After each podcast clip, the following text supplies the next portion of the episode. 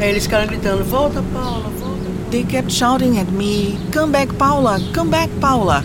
I didn't hear them because the sound from the dam was so loud. I raced in front of the mud without knowing when it would catch me.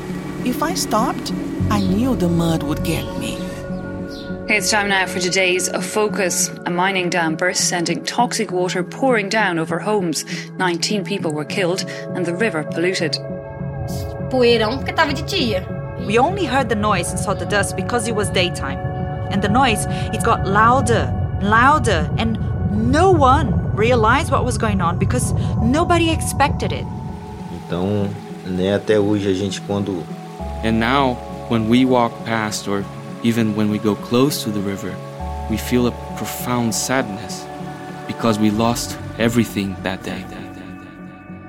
I'm Liz Bonnin, and this is Dead River. The main responsibility is from the company. I have no doubt. They knew about the situation of the dam. They knew.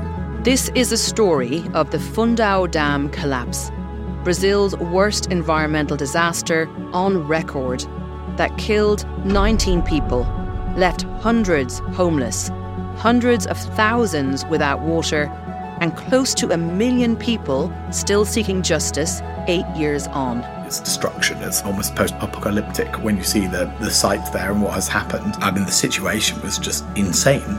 This is a story about belonging and community and the pursuit of happiness. At least twice a month there's a, there's a birthday, so there's a barbecue at somebody's house. Yeah, it was fairly idyllic, very calm, relaxed. We had everything that we needed.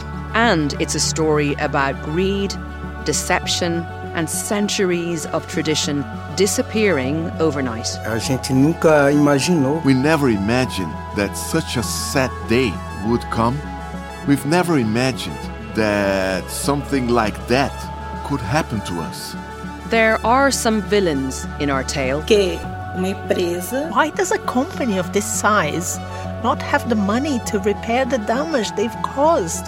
And why has no one been punished? But there are also heroes.